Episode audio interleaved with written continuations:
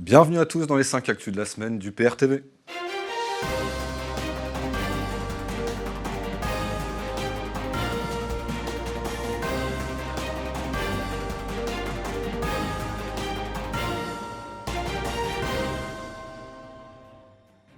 Dans une lettre adressée au Premier ministre, 17 députés de tous bords s'inquiètent des conséquences pour la défense française de la vente de deux entreprises qu'ils jugent sensibles, Latécoère et Photonis. Le gouvernement refuse d'utiliser le caractère stratégique de ces entreprises pour les défendre, comme l'autorisent les traités européens dans ce cas précis. Voici une énième preuve que les dirigeants français ne servent pas le bien commun des Français, mais l'intérêt de quelques financiers.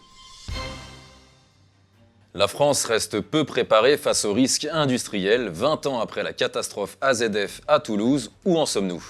Nous avons récemment connu l'incendie de l'usine chimique Lubrizol à Rouen et selon le Bureau des risques et pollution industrielle, le nombre d'accidents sur les sites industriels a augmenté de 34% en deux ans. L'État se compromet avec les intérêts privés en diminuant les normes de sécurité comme on l'avait appris dans le drame de Lubrizol. Pourtant stabilisé en 2017, après une baisse l'année précédente, le nombre d'allocataires des minima sociaux a légèrement augmenté de 0,6% en 2018. Avec les conjoints et les enfants à charge, 7 millions de personnes sont couvertes par ces aides, soit 11% de la population. La pauvreté de la population augmente, comme d'ailleurs chez notre voisin d'Outre-Rhin, chez qui la précarité s'est également fortement développée.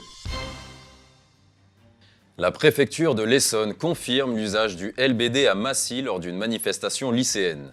Les policiers ont fait usage de gaz lacrymogène et du LBD 40 pour disperser des manifestants qui avaient incendié des poubelles et des pneus. Le LBD 40 est maintenant utilisé contre nos enfants. Il semble que le régime Macron n'a pas le moindre tabou. La facture des voyages officiels d'Emmanuel Macron à bord de l'A330 présidentielle coûte un pognon de dingue. Le président et les services de l'Élysée auraient ainsi passé un peu plus de 800 heures à bord des aéronefs de la flotte gouvernementale en 2018, soit une moyenne de 67 heures de vol par mois. Et force est de constater que ça ne semble pas très utile. On ne voit pas bien où en est le bilan flamboyant de la diplomatie macronienne. Ce jeudi, les concurrents d'EDF ont déposé leur demande d'électricité nucléaire au tarif régulé de l'AREN. Elle devrait excéder le plafond prévu dans la loi, ce qui se traduira automatiquement par une nouvelle hausse des prix. C'est la conséquence d'une directive européenne adoptée et mise en œuvre sous Sarkozy. Il fallait ouvrir le marché à la concurrence et diminuer le nucléaire, ce qui augmente le coût de l'électricité. Hollande a continué, Macron accentue le mouvement en augmentant les énergies dites renouvelables. Conséquence, 120 milliards vont être versés aux Allemands et aux Chinois dans le cadre de cette politique, puisque ce sont eux qui maîtrisent les technologies correspondantes. Inquiétude sur le budget de la SNCF où l'État ne tient pas sa promesse d'investir 3 milliards d'euros pour rénover le réseau ferré public. Alors faudra-t-il là aussi attendre un accident pour que le scandale du sous-investissement des infrastructures éclate au grand jour? Le scandale des préfets fantômes être payé 6 000 euros par mois pour rester chez soi sans travailler, cela peut être une réalité dans le corps préfectoral. Dans une enquête baptisée République, les derniers privilèges, BFM TV s'intéresse au dysfonctionnement au sommet de l'État. Dans une période de fortes restrictions budgétaires imposées par l'Union européenne, ainsi que d'une diminution drastique du nombre de fonctionnaires dans la plupart des institutions, puisqu'il est prévu de supprimer 10 500 postes de fonctionnaires sur le quinquennat, cette mauvaise gestion des ressources et ce de poids de mesure pose question sur les compétences du gouvernement. La France perd sa prestigieuse maison d'édition scientifique EDP Sciences, vendue à 100% à l'Académie des sciences de Chine. Alors que le monde politico-médiatique français s'évertue à expliquer aux Français que la France serait trop petite pour faire face à la Chine ou aux États-Unis sans l'Union européenne, la réalité montre l'inverse. La libre circulation des mouvements de capitaux imposés à la France via l'article 63 du traité sur le fonctionnement de l'Union européenne permet à la Chine de racheter progressivement le patrimoine français. Rappelons que l'inverse n'est pas possible, car face à la mondialisation, la Chine protège ses intérêts. François Asselineau a rappelé dans son dernier entretien d'actualité le florilège de l'entreprise française rachetée par la Chine. En citant le fait qu'en 2014, PSA, c'est-à-dire Peugeot Citroën, n'a pas été entièrement vendu, mais a dû ouvrir son capital au géant de l'automobile chinois Dongfeng le rachat de EDP Science, qui est une maison d'édition scientifique française prestigieuse. L'usine de fabrication de rails qui se trouve à Hayange, donc dans l'est de la France, vient d'être rachetée par un groupe chinois, le groupe Jingye. Tout le monde a à l'esprit l'affaire de l'aéroport de Toulouse-Blagnac. Autre rachat, le conglomérat chinois Reward Group en particulier a acheté environ 3000 hectares de terres céréalières dans l'Indre et dans l'Allier entre 2014 et 2017. Après les terres céréalières, passons aux vignobles. Les vignobles français sont la cible d'innombrables investissements de milliardaires chinois. On estime aujourd'hui qu'il y a au moins 165 châteaux et domaines qui sont désormais contrôlés par des investisseurs chinois.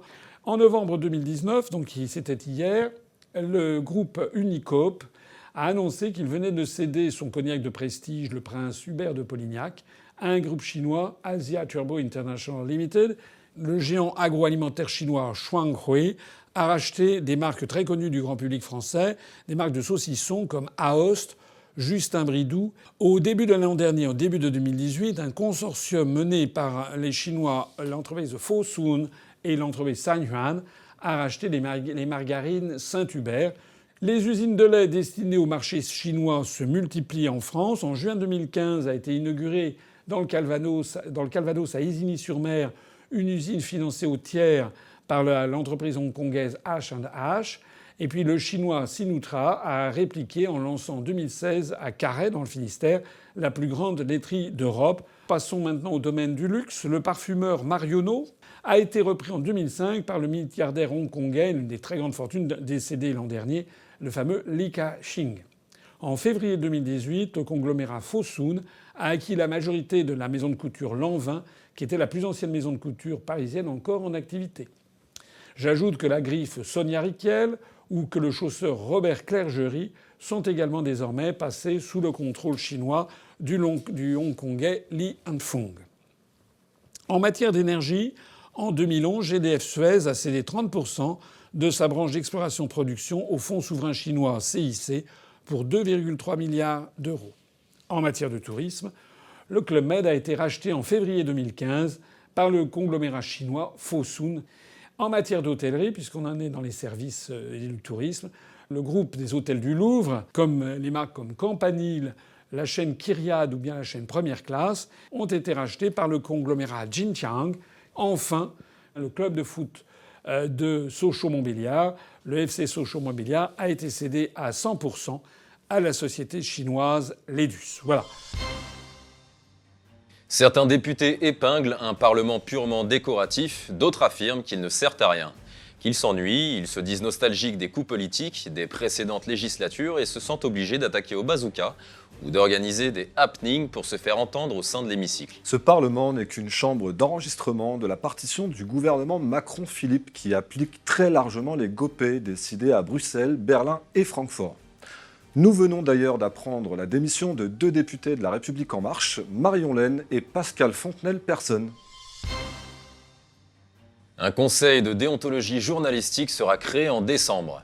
La création d'une telle instance fait débat depuis des années. Un de ses objectifs est notamment de répondre à l'énorme défiance envers les médias. Pour y répondre, le plus simple serait d'empêcher leur concentration dans les mains d'une dizaine de milliardaires et d'en assurer l'indépendance notamment en faisant appliquer la charte de Munich de novembre 1971. L'information reviendrait assurément au service des citoyens. Manifestation à présent où 2000 personnes manifestent pour sauver la clinique de Cônecourt-sur-Loire dans la Nièvre, qui a été placée en redressement judiciaire. Son propriétaire, le groupe Capa Santé, est impliqué dans une enquête pour abus de biens sociaux. Quant à Paris, ce sont des pompiers qui veulent occuper la place de la République pendant une semaine. Le syndicat Sud SDIS appelle à l'installation d'un village sur la place parisienne du 2 au 6 décembre. Une initiative inédite que l'intersyndicale ne compte pas suivre. Un nouveau pont s'effondre en Italie, l'autoroute A6 vers Turin est coupée. Les images sont impressionnantes, mais aucun blessé n'est heureusement à déplorer. C'est un tronçon du viaduc situé près de Savone, en Italie, qui a disparu, emporté par un glissement de terrain. Comme en France, l'Italie souffre d'une cure d'austérité prolongée du fait de l'Union européenne, qui entraîne entre autres le délabrement des routes. Triste bilan après euh, plus de 60 ans de construction européenne suite au traité de Rome. D'ailleurs, l'Empire romain avait lui aussi commencé à décliner par le non-entretien de son impressionnant réseau de routes. Manifestation des agriculteurs à Paris et Berlin. Du côté berlinois, ce sont 40 000 agriculteurs qui sont descendus dans les rues pour manifester contre la politique agricole. Ils s'opposent au durcissement des exigences environnementales et à la baisse des prix de vente, qui sont deux éléments qui pénalisent leurs revenus. À Paris, ce sont quant à eux des milliers de tracteurs qui ont bloqué la circulation de la capitale pour protester face aux difficultés économiques qu'affronte la profession et contre la défiance d'une partie des citoyens quant à la problématique des pesticides. Les orientations productivistes des traités européens entrent en contradiction avec le renforcement des nouvelles normes environnementales. Les agriculteurs en Allemagne comme en France se retrouvent pris entre le marteau et l'enclume. Un poste de surveillance maritime européen sera basé dans le Golfe, là où les tensions se sont accrues avec l'Iran. Il sera installé au sein de la base navale française d'Abu Dhabi aux Émirats arabes unis, d'après l'annonce de la ministre française des Armées. Une diplomatie au service de l'OTAN et donc des États-Unis qui est à contre-courant des intérêts français dans la région. La politique de la France devrait être d'apaiser les tensions avec l'Iran et de se distancer des pays qui financent le terrorisme islamiste. L'ambiance diplomatique entre la France et la Turquie s'est sérieusement refroidie. Après avoir accusé jeudi Emmanuel Macron de parrainer le terrorisme, le président turc Recep Tayyip Erdogan a déclaré que le président français était en état de mort cérébrale, en faisant allusion à ses propos sur l'OTAN. Macron avait dit que l'OTAN était en état de mort cérébrale, propos criants de vérité et qui avait été analysé alors par François Asselineau. Angela Merkel avait alors réagi en défendant l'OTAN, mais Macron avait persisté et signé. Erdogan retourne aujourd'hui frontalement les propos du président français, créant une crise diplomatique entre les deux pays. En fin de compte, avec qui Macron est-il encore en bonne relation?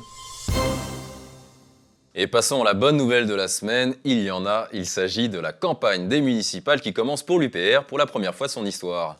Le parti de François Asselineau annonce déjà présenter des listes dans une soixantaine de villes. Parmi ces villes, il y a Colombes, dans les Hauts-de-Seine, où Olivier Gamichon a commencé à aller au contact des Colombiens et des Colombiennes. Regardez.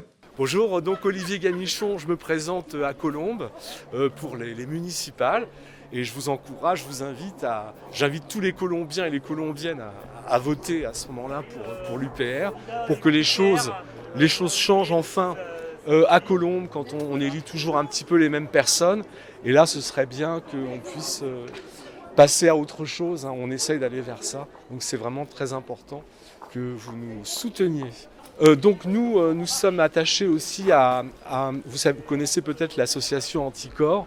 Donc euh, on essaie, on veut vraiment essayer de sortir de ce climat délétère de, corruption et de, choses comme ça qui, nous donnent envie de, de fuir la, la, politique. Donc ça, on essaye d'aller vers ça aussi.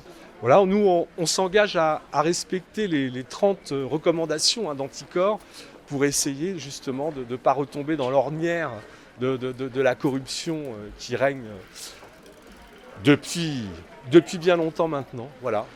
Nous, à l'UPR, on, tient aussi à, faire des choses hein, sur le plan local. Euh, on n'est pas simplement. Alors, effectivement, il y a cette dimension euh, macro-politique, si on peut dire, avec la sortie de l'Union européenne, mais on souhaite aussi essayer de, changer les choses sur le terrain, l'artisanat, on, voudrait aussi euh, retrouver un petit peu la, nature dans ces villes de plus en plus inhumaines. Voilà, on essaye d'aller vers ça et je vous encourage vraiment à nous suivre dans cette voie. Donc euh, dans notre parti, donc, qui est un, grand rassemblement d'union euh, populaire, hein, on a des personnes de toute sensibilité. Et c'est pourquoi là, je, vais à la rencontre des, Colombiens, des Colombiennes, et je pense que si euh, nous étions à la mairie, hein, on commencerait par là. Hein. on, demanderait aux gens ce qu'ils veulent changer, ce qu'ils veulent voir dans, la ville, au-delà des, au-delà des clivages droite-gauche. on, on représente nous, on essaye de, constituer une, grande union. Pour avoir donc plus d'infos sur, sur ma candidature, vous pouvez nous retrouver sur upr.fr.